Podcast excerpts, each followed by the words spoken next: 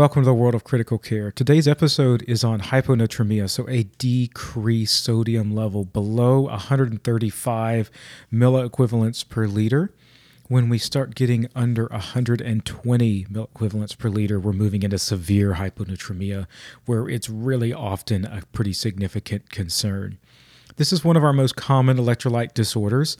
About 20% of admitted patients in a hospital are going to have hyponatremia, and 40 to 50% of ICU patients are also hyponatremic. This is an incredibly common disorder, specifically in neurosurgical patients as well. And so, if you're in the neuro ICU world, this is something that is dealt with much more frequently and can be much more concerning. This is something you're going to see as well in some unique patient populations. You see this in endurance athletes. You can see this in college students or people who go out and do binge drinking. This can be incredibly common and can have some severe, pretty severe presentations. And so I think it's really valuable to think through this because there's a lot of different underlying causes and we want to kind of parse them out. And so a lot of looking at hyponatremia is asking ourselves a few questions. Number one, do we trust the lab? And often one of the first things we do is we repeat the lab. Number two, is this acute or chronic? Is this something where we have a patient who they have two years of labs and their sodium's always 132, but they're asymptomatic?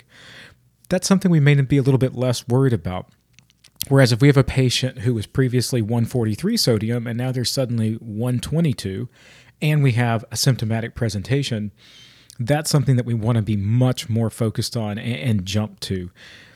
The other question we want to ask ourselves is again, are we symptomatic or not? The sodium level, we can have people who are 123, 124, but they're asymptomatic, and we may be less quick to rush to treatment versus a patient who's 129, but we're seeing signs of being symptomatic. And so, again, these are the questions we want to ask ourselves right away on the presentation. So, what's our concern with a patient who's hyponatremic? Our biggest issue has to do with fluid shifts. And in particular, as our sodium levels decrease, in particular, our extracellular sodium levels, as they start to decrease, we tend to have fluid shifts from outside the cell to inside the cell. And often, as our sodium levels begin to decrease more and more and more, our cells begin to swell. And we specifically see this uh, causing a cerebral swelling, which can lead to decreased neurological function. And so often it may start to present somewhat mildly. So we see, may see some mild impairment in cognition, a little bit of a fuzzy brain. We see some muscle weakness. People might be a little bit tired. We could see some cramping, maybe a little nausea starting to come into the play.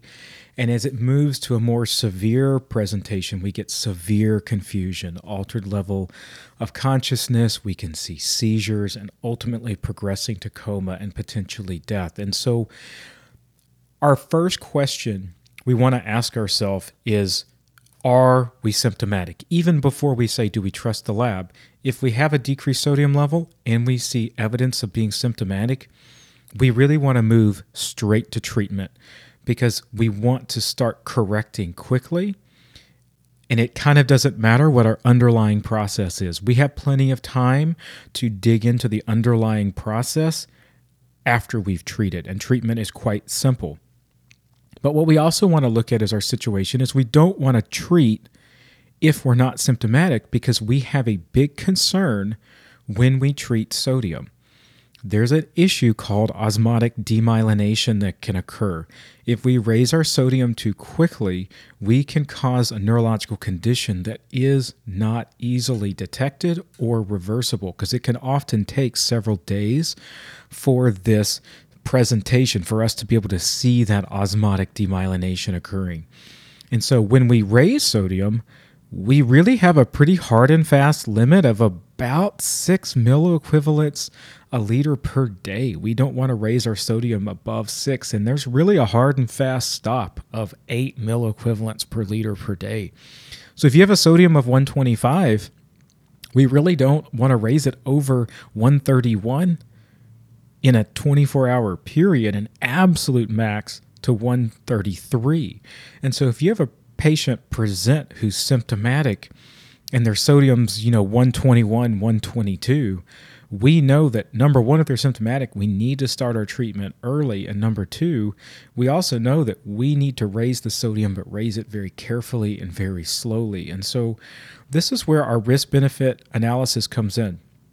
We don't want to potentially create a neurological condition in a patient where there's no symptoms.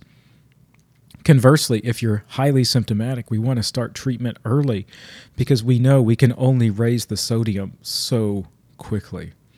So, before we jump into the different causes of hyponatremia, I think it's valuable to say, okay, you have that patient come in and they are symptomatic and we know we need to treat it. How are we going to do this? Typically, we want to start with hypertonic treatment we really have two primary options. Our first option is 3% NS.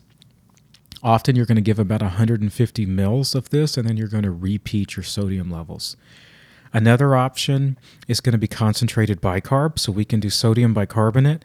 Often you're looking at about two ampules, so that's about 100 milliequivalents or 100 mils. Remember, your bicarb amps are typically 50 mil amps, the little 50 mil glass bottle, or your large 50 mil syringe, which is going to have your 50 mil equivalents of sodium bicarbonate in it. Now, often the bicarbonate is a great option just because it's easily accessible. It's often in your Omnicells, it's in your code carts, your crash carts.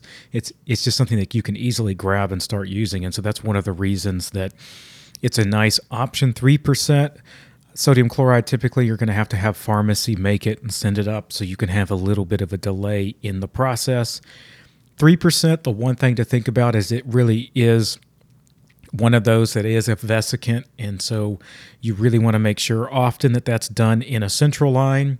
And so I do think 3%, especially in the nursing world, it can be kind of the dangers be overplayed with it in particular. I think sort of like I remember when you get trained on norepinephrine like Levo, that oh you can never put it in a you have to have a perfectly working central line. And you know of course now the guidelines are a little bit different. If you have a good working peripheral IV you can use norepinephrine in it. And and I think 3% again we're looking at our our risk reward with the patient in terms of how symptomatic they are. And so the line choice again can be important but it's something just to keep in mind. Now, typically we are going to give those initial treatments in a symptomatic patient. We're going to quickly repeat our sodium levels. Again, remember, we're initially looking for an increase in about three to six milliequivalents per liter in our sodium lab. But remember, we have a stop of six to eight milliequivalents per 24 hours. So if you get that significant increase right away, that doesn't mean we're necessarily going to move to a secondary treatment.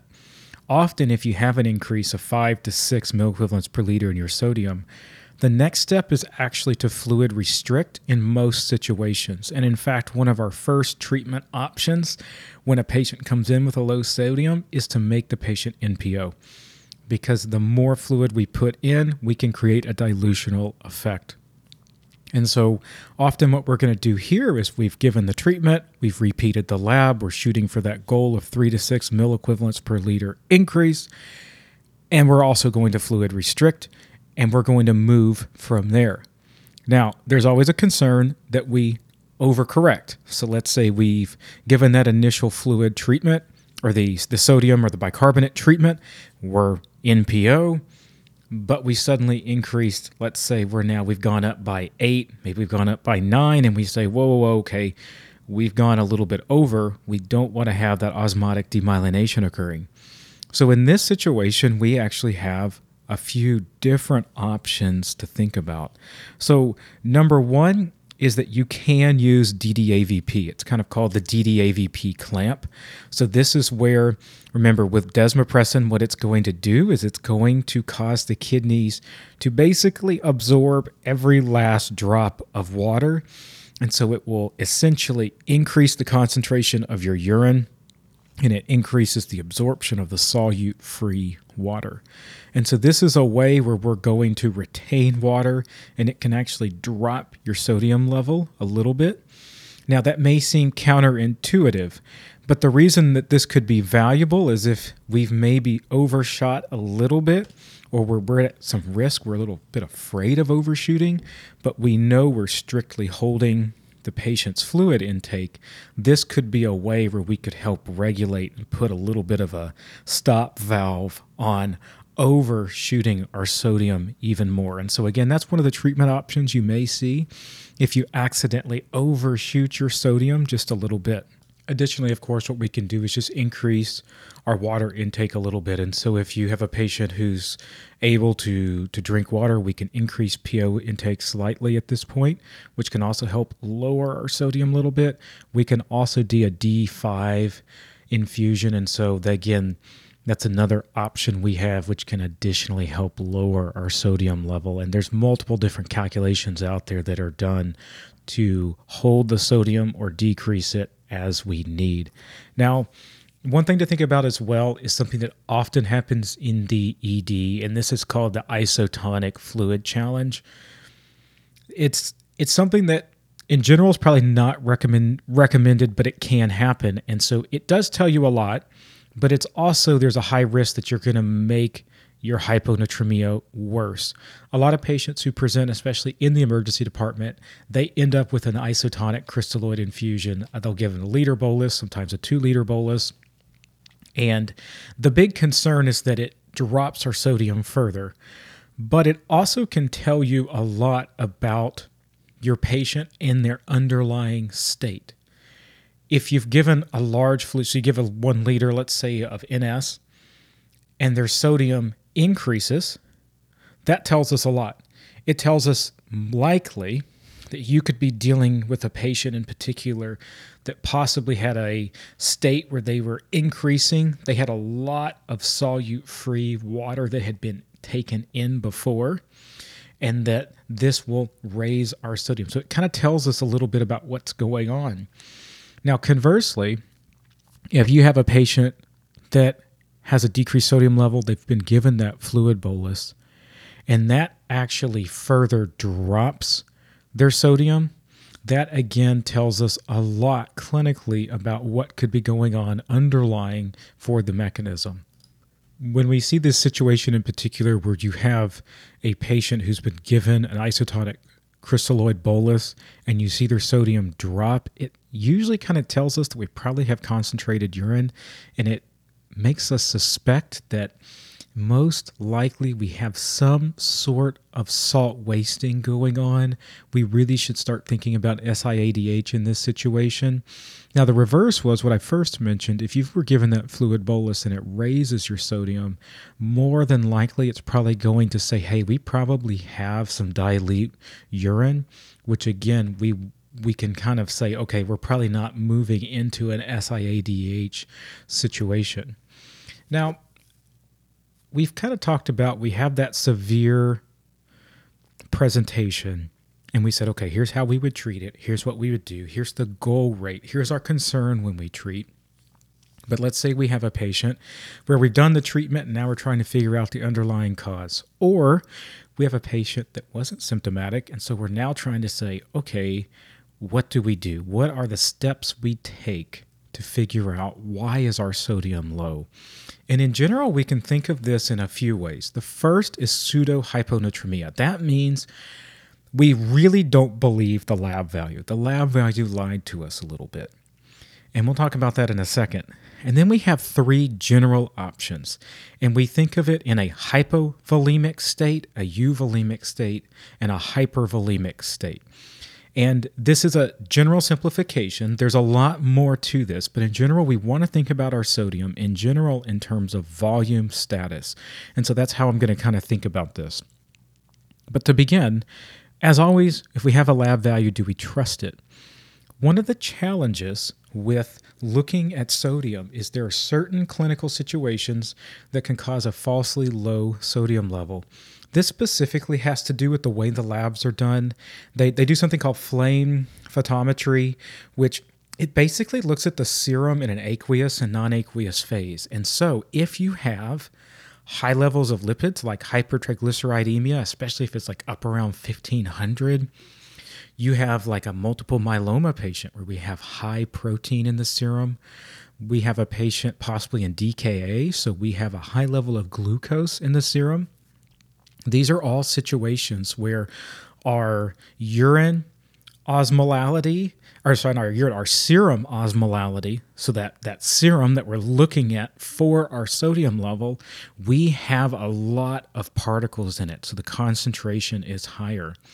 That can actually skew our sodium levels, and so we can actually have a falsely low sodium level. And this is called pseudo hyponatremia. So it's a situation in which we don't actually have low sodium, but we have something which is kind of lying to us. I think this is important to mention because you do see this in critical care a fair amount. You'll have a lot of you'll see a lot of DKA patients. Diabetic ketoacidosis, we have really high levels of glucose in our serum. And so because of that, again, we could have a falsely low sodium level. So again, really, really important to think about. And DKA is a bit unique as well, right? Because all of that glucose in the in the bloodstream, we see a big fluid shift because the tonicity goes up in our bloodstream, right?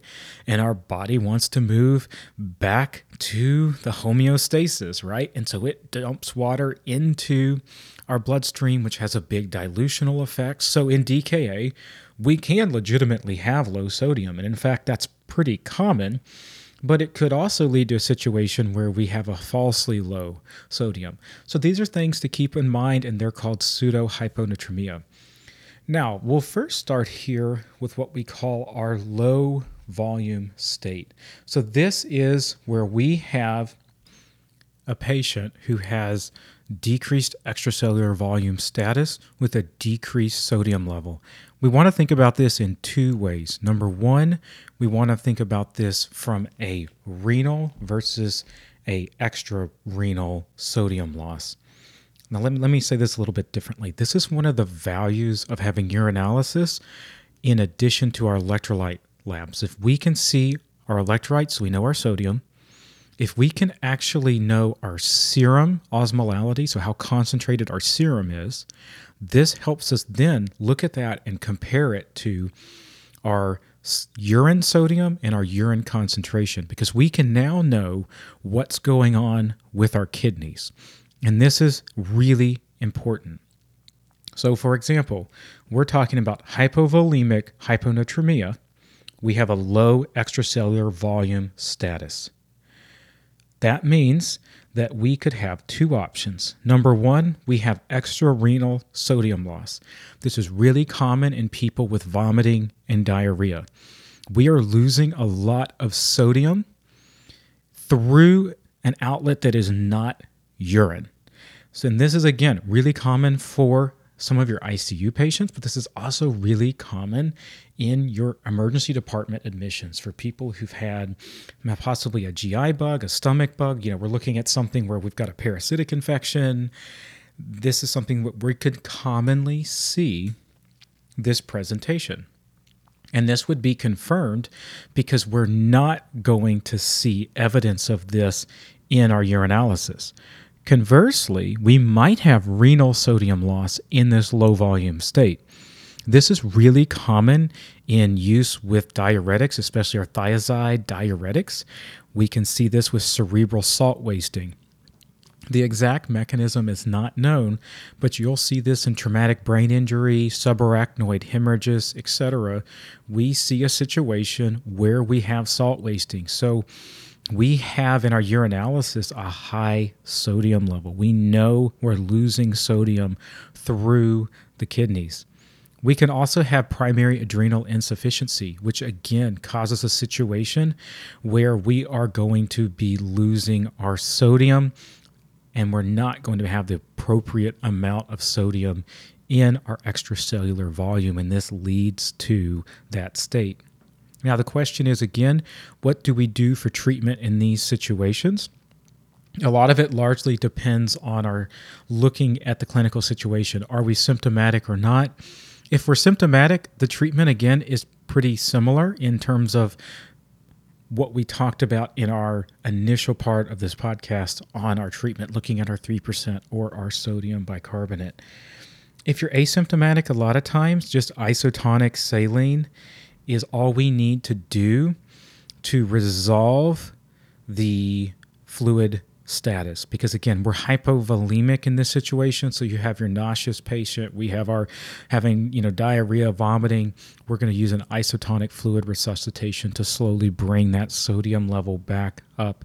And again too we're again looking at that fluid management the same for our patients with our renal sodium loss as well. So diuretic use cerebral salt wasting or our primary adrenal insufficiency so, this is our hypovolemic state, meaning we have a low extracellular volume status. Now, what about a euvolemic state? So, this is normal volume status.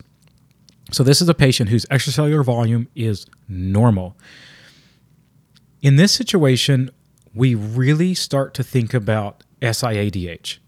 And so we're looking at antidiuretic hormone. Remember, antidiuretic hormone is released when our body senses that our sodium levels are starting to get a little bit too concentrated.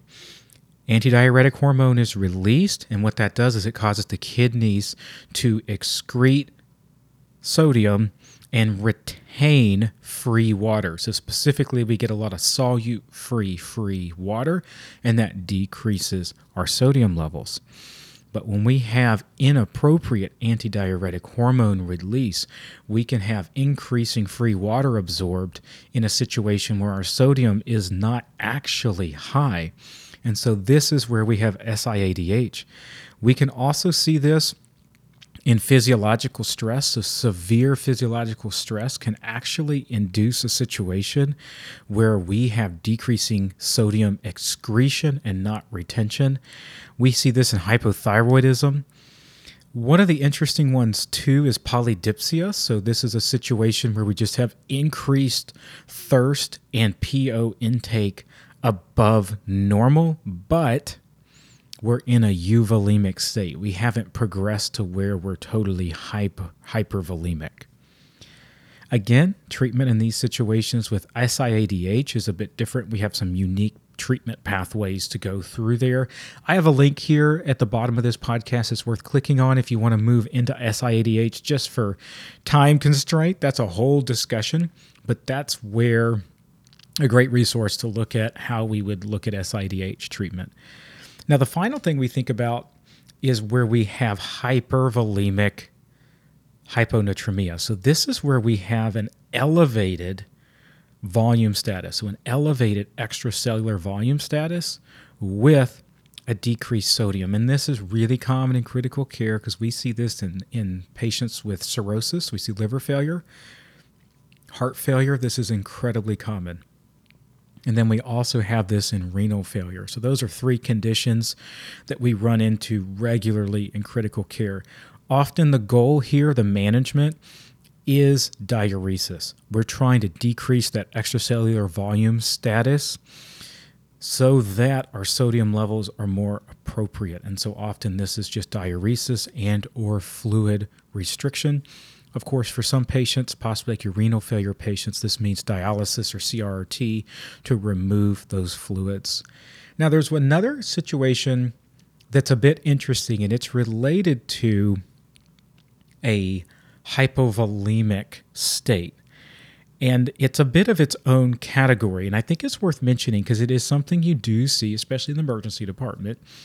And this is your patients that have a dramatically high increase in solute free water intake that does not have electrolytes in it. And this is your people who go out and they binge drink and they drink 10, 12, 14 beers over a short period of time. They have a dramatic increase of water into the GI system, but it does not have a lot of electrolytes in it. And electrolytes themselves are not the only concerning thing. The tonicity, the amount of solutes in that solvent, water, is low and it causes these similar fluid shifts to occur and can be incredibly concerning. We see this too with endurance athletes. This is really common for your Ironman triathletes. You see this with people doing sometimes some of your slower athletes in a marathon who may be out for four, five, six hours for a marathon. You can see this people doing these long bike races and gravel races where they're racing for 10, 12, 14 hours at a time. Often, what happens is in the initial phases of the event, they take in electrolyte drinks so they have the proper osmolarity. But then what starts happening is a little GI upset kicks in. They start to feel some significant thirst. And so, because of that, they switch from the electrolyte drinks that might have the appropriate amount of solutes in it and they start drinking water. And what happens is they tend to overhydrate fairly significantly. And this leads to a hypervolemic hyponatremia that is quite unique and it's very dangerous. This there's actually some well-known studies and, and cases specifically one at ironman hawaii where you had a very good athlete who transitioned to just drinking water overhydrated and actually had a very severe presentation of hyponatremia. So again it's it's something to be very aware of that you can have seemingly incredibly healthy fit people who given the right situation, we can be running into this. Another one that's a bit like this is something where we see it more psychological. So there are certain psychiatric conditions that can lead to severe polydipsia. So people just drink massive and massive amounts of water, which again, we have the same effect. And you can also see this sometimes with your older patients who tend to consume a lot of water or a lot of tea, but they don't really drink a lot of fluids with any kind of solutes in it, and they tend to not eat a lot of food that has electrolytes in it. Really common. I've seen this with some of the older, elderly female patients in critical care where they come in the ED and their sodium is low. And you kind of talk to them about their daily diet, and you know, they drink four cups of tea a day and four glasses of water a day. They have some toast and you know they might have a little soup or something and that's it. And and this is kind of what they call the the, the tea and toast diet concern. And so that's something to be on the lookout for sodium. The last thing i wanted to mention and for anyone still listening at this point uh, thanks for continuing to hang in. This is a little longer. My goal is always under 20 minutes but there's so much to think about on this topic and it's so common. I think it's worth the time I wanted to talk about potassium replacement in relation to sodium. And the reason I say that is this actually, replacing potassium will also increase your sodium level. And it's something that's worth doing a little research on if you're interested in it. But the reason I mention it is because if you have a patient who's hyponatremic and hyperkalemic, treating the hyperkalemia will actually also raise your sodium level a little bit. And so that's something to think about too that if the sodium's maybe like 128, 129, but your K is also 28, bringing the potassium up often is the first initiative, the first thing you're going to do. Often bringing that potassium back up over 3.5 will often bring your sodium close to a normal level as well. And so that's something to think about that we might not want to jump right on the sodium correction, especially if they're asymptomatic, if you're already going to correct the potassium. And so that's something that we do see is the uh, concurrent correction if we use the potassium first, we correct it first. So something to consider. Well, with that, thank you for listening. And the next episode is going to be on hypernatremia, so the elevated sodium. And we'll spend some more time on that one as well, talking about why we may intentionally induce this effect. It's fairly rare that we intentionally decrease people's sodium levels below the norm, but there are some very specific clinical situations where we do elevate people's sodium levels. And we'll talk about that in the future episode. And thanks for listening as always, and I look forward to the next episode.